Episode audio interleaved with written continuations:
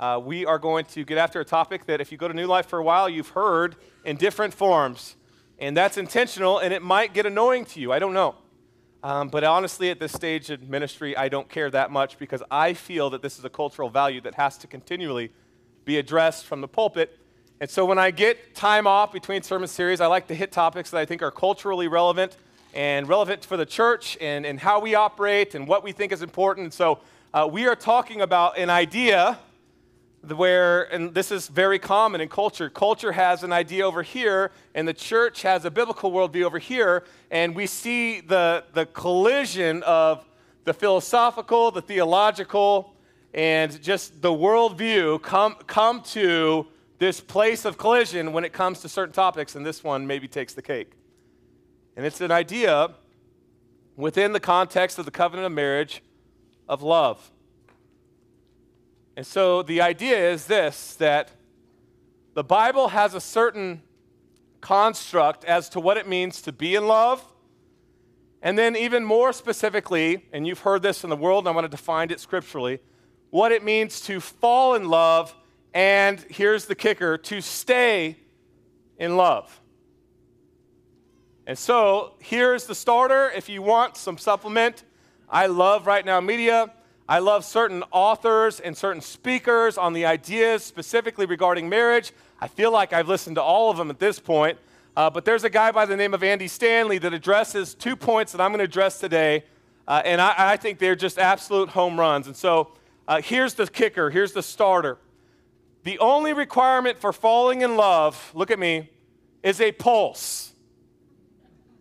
Okay? The only requirement for falling in love is a pulse.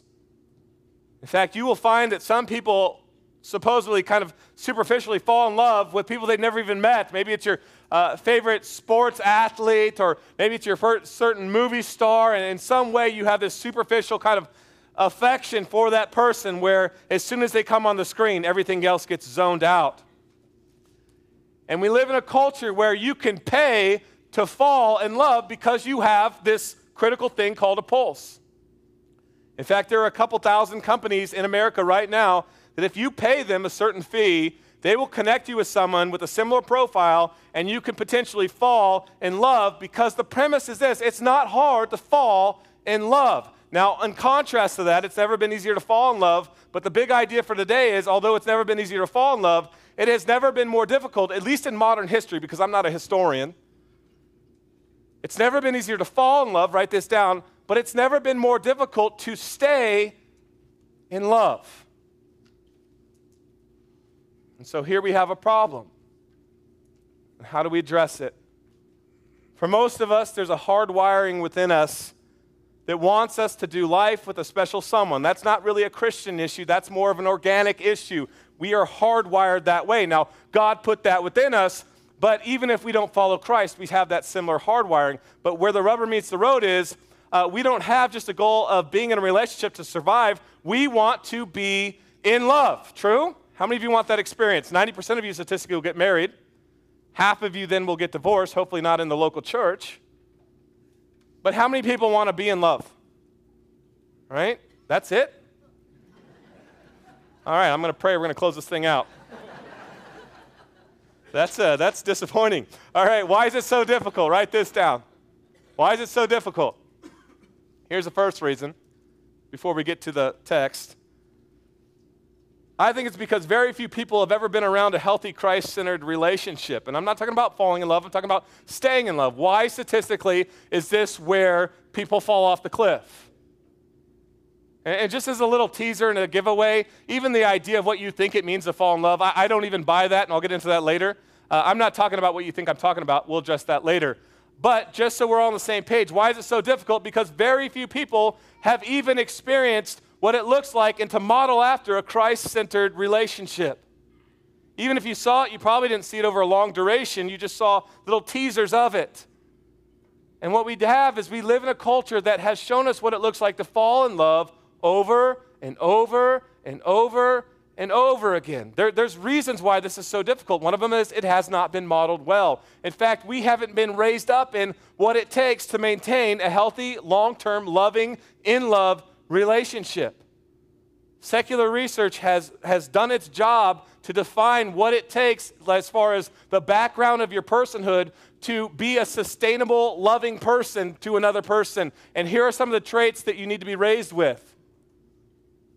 Key research ingredients to be in a future long term relationship. You have to be raised with an ability to understand respect, encouragement, comfort, security, support, acceptance, approval, appreciation, attention, and affection. How many of you grew up with all those things just happening all the time in your life? Like you looked at dad and you thought, nailed it. And so we don't have that model to us, even if we're Christian. We don't have all of those things all the time. And so if that's what it takes to survive, to have the background contextually, to, to have the skill set to maintain that healthy, in love, long term relationship with a husband and a wife where the two become one, and you need all those things in a secular sense, and there's no supernatural reality driving your affection, then trust me, most of us are cooked. And it's not shocking to me now, 17 years into this thing called counseling and pastoring, it's not shocking to me that 50% of the people get divorced. It's shocking to me that 50% of the people with this worldview make it. Because if it takes all that, right? Are you tracking? If it takes all that, we're in trouble, aren't we? So then, shockingly, we say we want all these things. We look for somebody to meet those requirements. But most likely, most commonly, we didn't have it, they didn't have it, and here we go. We get married and we fall in love and we have these feelings. And these feelings will never go away. And so within the first few weeks, we get intimate with that person because they're the love of our life and what could possibly go wrong. And then all of a sudden we say, I do. Before we say, I do, statistically, we move in together and we play house and we act like we're married. And then the rubber meets the road, it gets harder, and we get married and there's conflicts and there's two peak rates of divorce seven years, 21 years, seven years, I think, because the kids are small, like the little beautiful girl you just met up here, Willow, and they're stressors, and it's not the fairy tale that you thought it would be. And then 21 years, the kids are starting to get ready to be grown, gone, and independent, and now you feel like you deserve, and that's tricky, you deserve this life that you've always wanted. And so, shockingly, you fall in love over and over again.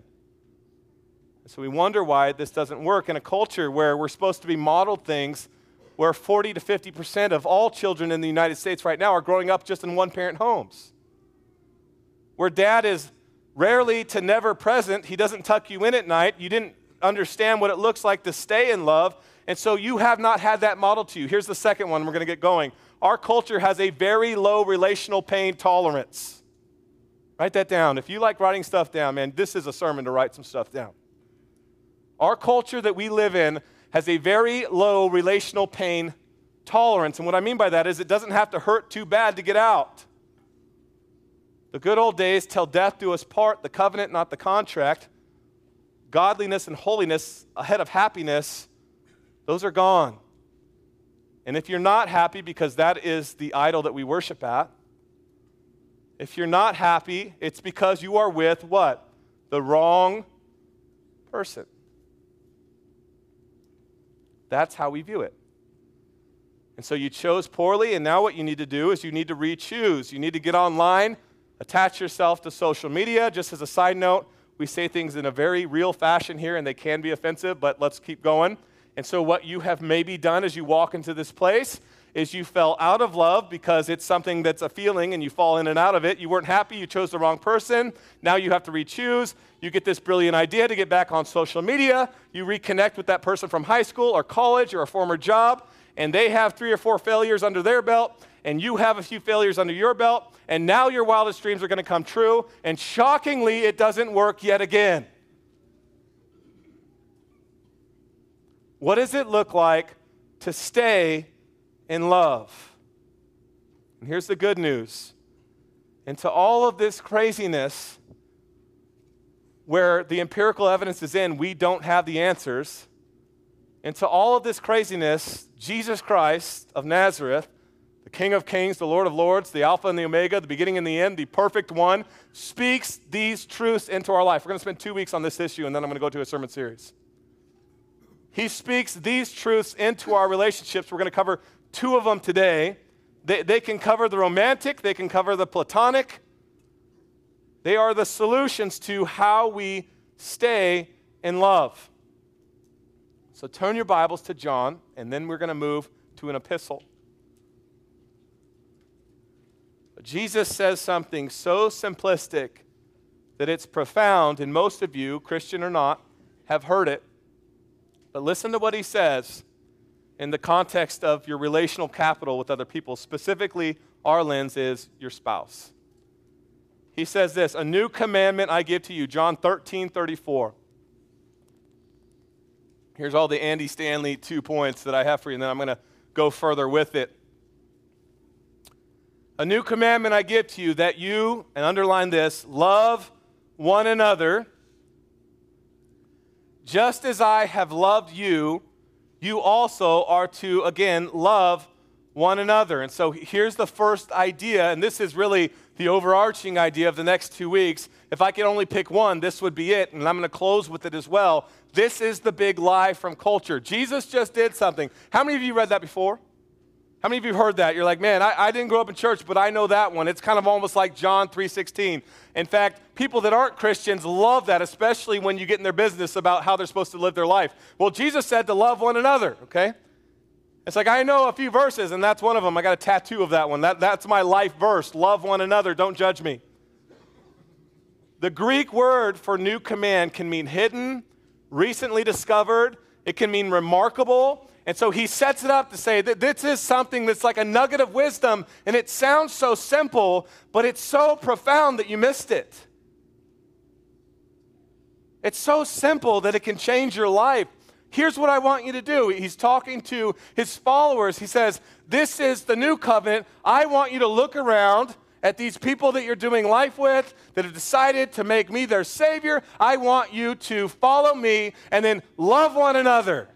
And it's like, wow, I never thought of that, right? But here's what Jesus just did. And this is what Stanley says. And I thought, well, this is worth the price of admission. I want you to hear it. Jesus just took, and this is what we're going to break down this morning.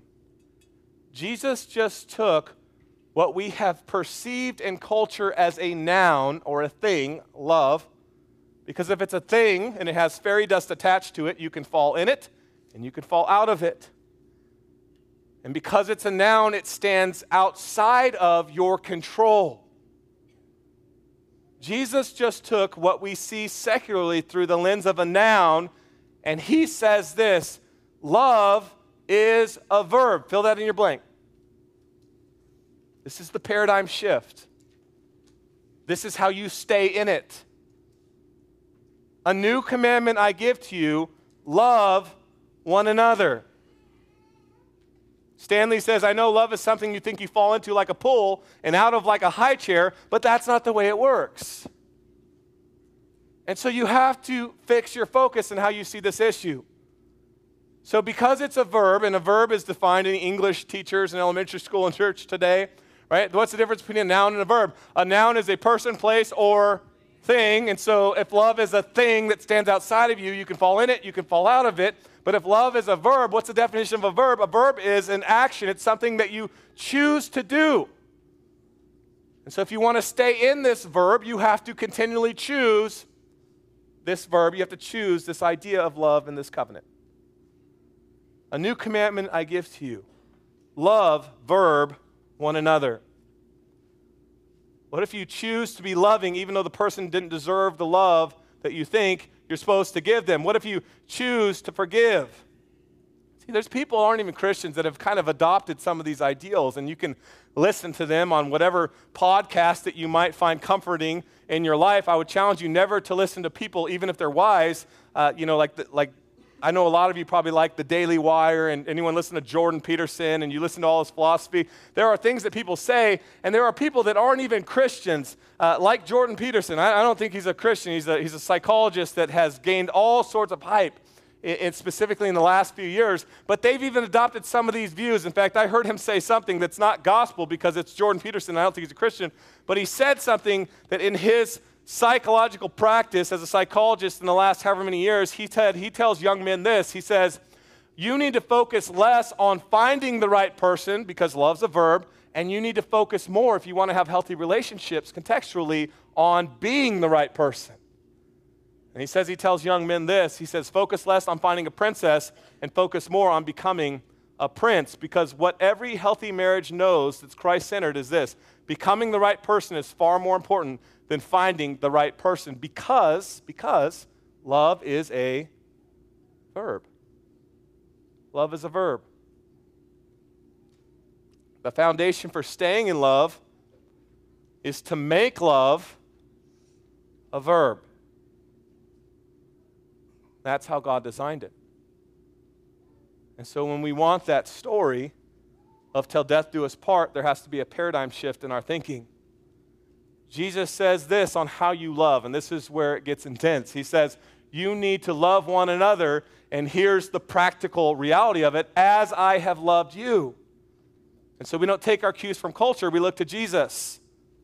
We don't look to a manual or a model or a proven track record of failure to start looking at what to do that's perfect. We look to Jesus in verb form, and he says in verb form, This is how you're to do this. I have loved you a certain way. I have loved you when you're unlovable. I have loved you when you're undeserving. I have loved you when it's not comfortable. I have loved you when you've turned your back on me. I loved you enough to go to a cross. I loved you enough to go to the Father on your behalf and intercede for you. I have loved you enough to make a way so that you can be with me forever. I have shown you in verb form what it means to lay my own life down before you. I don't choose to fall in love with you or out of love with you. Love is a decision that's attached to an action. I'm Jesus, follow me. That's a, that's a whole different way of thinking. Paul comes along and gives things more context. Paul writes the book of Philippians to people in the church that he loves. And he's talking about how to love one another, what Jesus says to do. And then he says this Husbands, record it. Do nothing. I have already failed the test. I failed it 12 hours ago, just so you know. My wife, she's tough, so I couldn't help it. That was supposed to be funny. I'll just keep reading the scripture because I feel if I look at you, you're going to judge me. All right, so Philippians 2. Paul says this, verse 3 says, Do nothing from selfish ambition or conceit, but in humility. Here's how you stay in love. Are you ready? But in humility, count others. You can just insert spouse, wife, husband, count others. They're, they're in the others category. People in the local church, but for this context, marriage. Count others more significant than yourselves. Let each of you look not only to his own interests, marriage failed 12 hours ago, but also to the interest of others or your spouse. I do nothing out of the lens of selfish ambition. Selfish ambition carries the idea of competing with one another. So if you want to stay in love, don't compete. If you want to stay in love, write this down. Here's the second point. There's only two. Love your spouse more. This is the idea. Love your spouse more than yourself. How many of you have always held that? Every, every situation. There's me and my small whims and my small desires and my small senses of injustices. And then they're theirs, and theirs are so much more important than ours, than my own. I mean, I've, I've always, look at me, I've, I've lived that every ounce of my life. I've never failed, right? Said no one, said a liar, said a hypocrite. You want to stay in love? Act like he. You want to stay in love? Act like she is more important than you as you live out your life together. Have you ever been around somebody that's more important than you? If you think you haven't, it's because you're a narcissist, okay? If you've ever been around, like, and, and, and, not in a sense of intrinsic value, because we know we're all the same in Christ, we're all sinners, but, but more on a practical level, positional importance. Have you ever been around someone that's a big shot? Have you ever gone to a, a professional athletic game or maybe seen a, an actor or an actress in, in, in any type of environment like the airport. I remember one time I was in high school, I, I walked by Lou Ferrigno in the airport. I don't know if I've ever told you guys that. He's the, the deaf guy that's the Incredible Hulk when Incredible Hulk was actually a real thing and not some weird cartoon Pixar thing. I remember I walked by him and I went, oh my goodness, that's the Incredible Hulk. I, I, I just felt like I was in awe of this figure who turned green when I was a child. There's different ways to understand this, to consider your spouse more important than yourself, that sometimes you are the least important person in the room, mainly at any wedding you ever go to that's not your own, right? You go to a wedding, are you a big deal? You just show up with a toaster for the after gift or after party gift, right? If you think you're a, a, big deal, you're like the Michael Scott of uh, lacking self awareness. Who's the big deal at every wedding? And just a little hint, it's not the groom either. Who is it? It's the bride. Everyone lines up to hug and affirm the bride. Everyone stands up. I do a lot of weddings, right? They, they come to this door every time. We, we part the Red Sea. We give them a middle aisle because you don't cross the bride. It takes a lot of time, but you don't cross the bride because it's not about me. It's about the bride. We decorate because it's not about the pastor. It's about the bride. No one remembers what I talk about because it's not about me. It's about the bride. It's all about the bride. There are times in life where it's just not about us. And so they have this positional importance. It's not about you. And, and so Jesus is saying, or Paul is saying in this text, love people more than yourself. And when you do that, you stay in love. Positionally, when's the last time you saw your bride as just more important than you? That you deferred to them, that you valued them, that you sought out their counsel? That you looked to them and you said, I consider in the practical realities of life and the things that I want, what I want to do today after church, as less important than you. And how could that potentially trigger some massive rearranging in your life? How would that affect you? What if they take advantage of me? So what? Husbands, it starts with us, doesn't it? It starts with us. We're the leaders of the home. What if we modeled for those things that we want for ourselves? And the irony of this is that we all get it at first. You all get it in the butterfly stage, the, the classic in love, or at least in lust or in infatuation, what you think is love at the time. I mean, when you first met, I doubt you went on your first date and said, Hey, you know, I don't really care what you want to do. What I want to do is I want to watch this football game on the recliner and I don't want to talk much, right? How about a second date and a third date and a fourth date, Lance romance, right? No one does that. Everyone gets it at first. But what people who stay in love do that love Jesus, they take what used to come natural and they do it now with intention. Write that down. That's a Stanley quote they do, people that stay in love, like these are the people that we model our lives after. That's why we have different stages and maturities within the local church. That's why it's important to be a part of the body of Christ so that we can look to people that are further along than us and go, what did they do over there that works so well? Because I need that. And here, here's what they do people that stay in love loving Jesus first, take what used to come natural, and now they choose to do it with intention because love is a verb. Philippians 2 5 through 8, here's the closer. Have this in mind among yourselves. Here's where Christ is on display.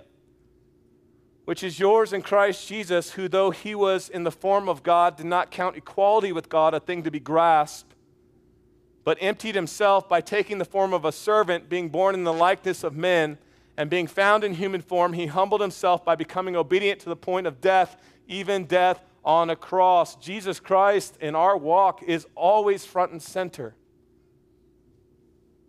And you can do things your way, but if your way is broken and it's proven to be a failure relationally, at what point do you have the humility to go, maybe I need to take a look at what Paul's saying? Maybe I need to take a look at what Jesus is saying. Maybe I don't have all the answers. Maybe this thing isn't a noun. Maybe it's a verb. And maybe in that verb, we need to look like Jesus to our spouses as he empties himself. I mean, he's Jesus Christ. He's Jesus Christ, perfect. He comes to earth humbly. What do we say about people that we don't care much for? They're full of themselves, right? They're full of themselves. And then the Bible says this about the only perfect man to ever walk the face of the earth that he isn't full of himself, that although he knows everything, he empties himself, making himself a servant in human likeness. You want to stay in love? Give yourself up. That's what Jesus did for you. Make that person more important than yourself. I want to close with a song, not the worship team. My song. My song that I sent to my wife. I'll explain in a second. Anyone here like 80s music? Like you just feel like it's God ordained? Is it not accurate that the best love songs are from the 80s? They're called power ballads. I can't fight this, right? You're like, man, no one got it like the people in the 80s.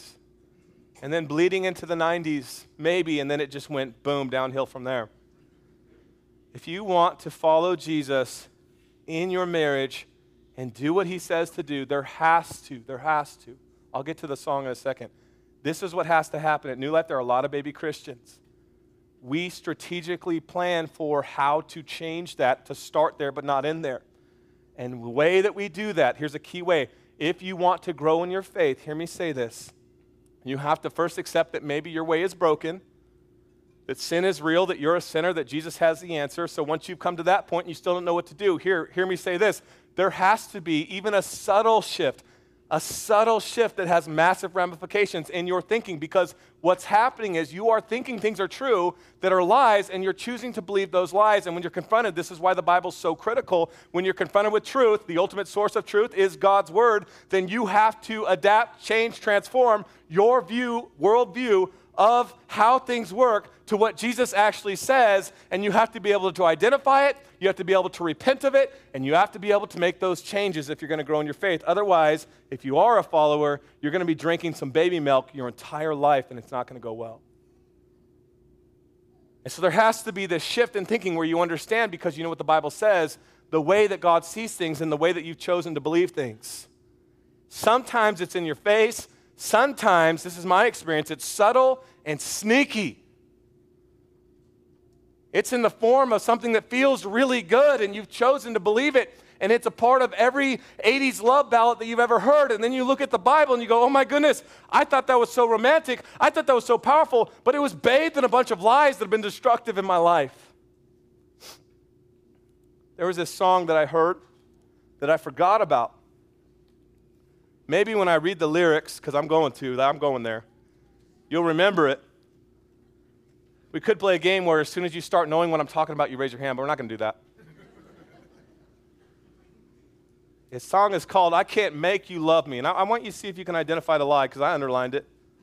I sent it to Ann because it's one of these songs where it sounds so pretty and it's just a big lie, okay? But it's beautiful and its sound. I love this song. I love music and I, I love the way this song sounds. But without any further ado, here you go.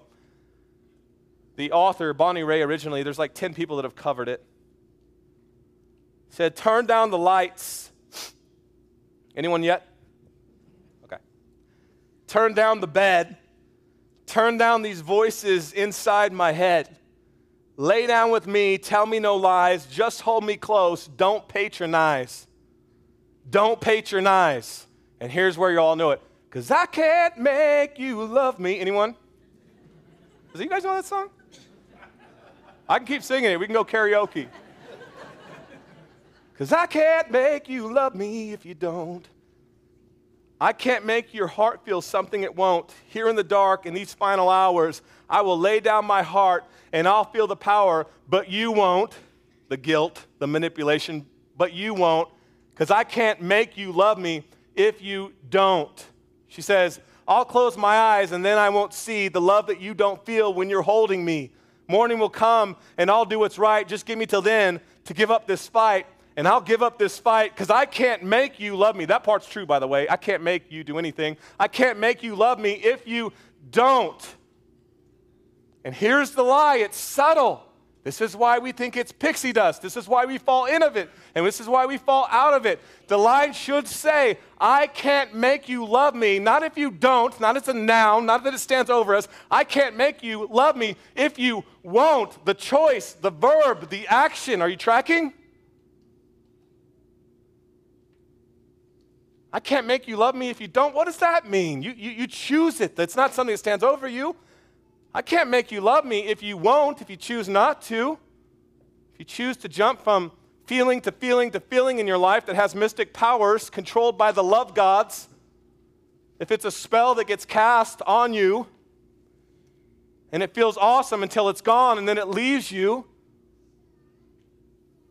if you choose to make it a mystic experience, that when you choose to leave it, ruins those little children that you say you care so affectionately about because you don't love that person anymore, and now it's time to leave mom, or now it's time to leave dad because I fell in it and I fell out of it.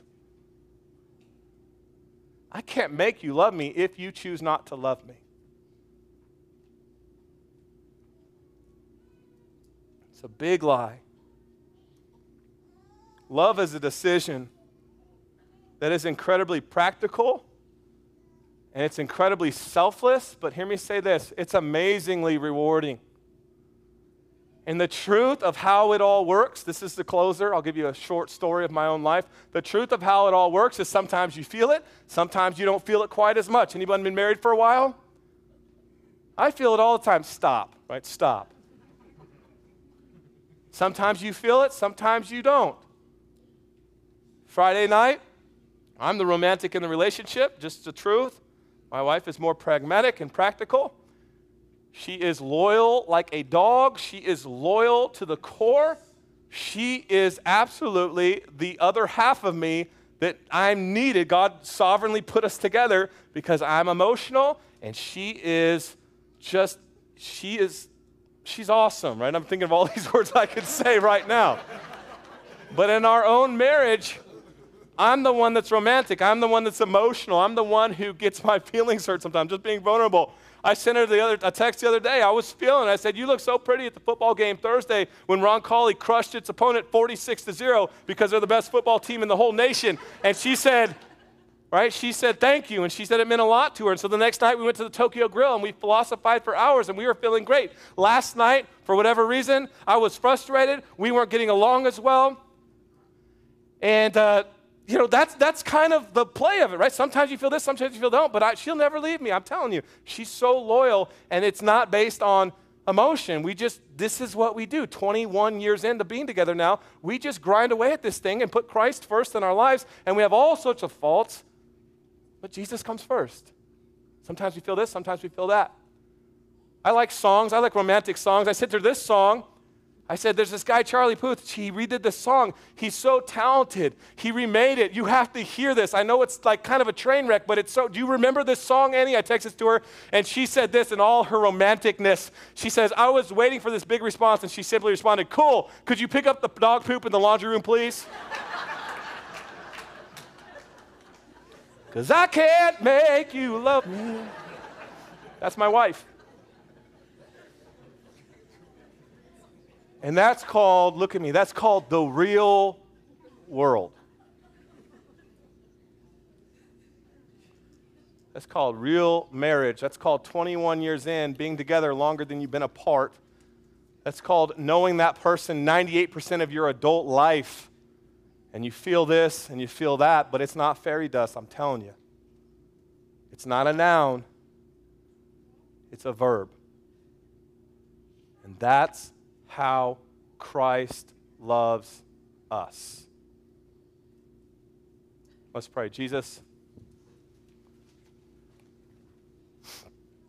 thank you for your truth. Pray that you can take these words, most of them were people that I've heard, that you could take them for whoever set them first and you could just use them for your glory.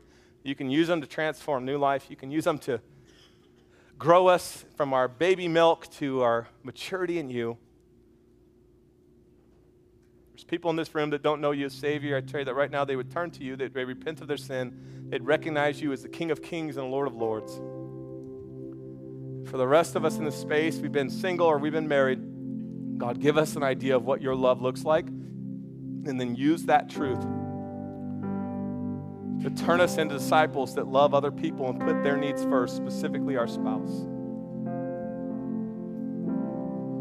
Let us model for a lost community what it looks like to stay in love. Pray this in your name. Everybody said, Amen. Thanks so much for joining us today. We pray this message connected with you, and we hope it gave you another way to connect with Jesus and your New Life family. For more ways to get plugged in here at New Life, you can visit our website at www.newlifeaberdeen.org. Thanks again for listening and have a great week.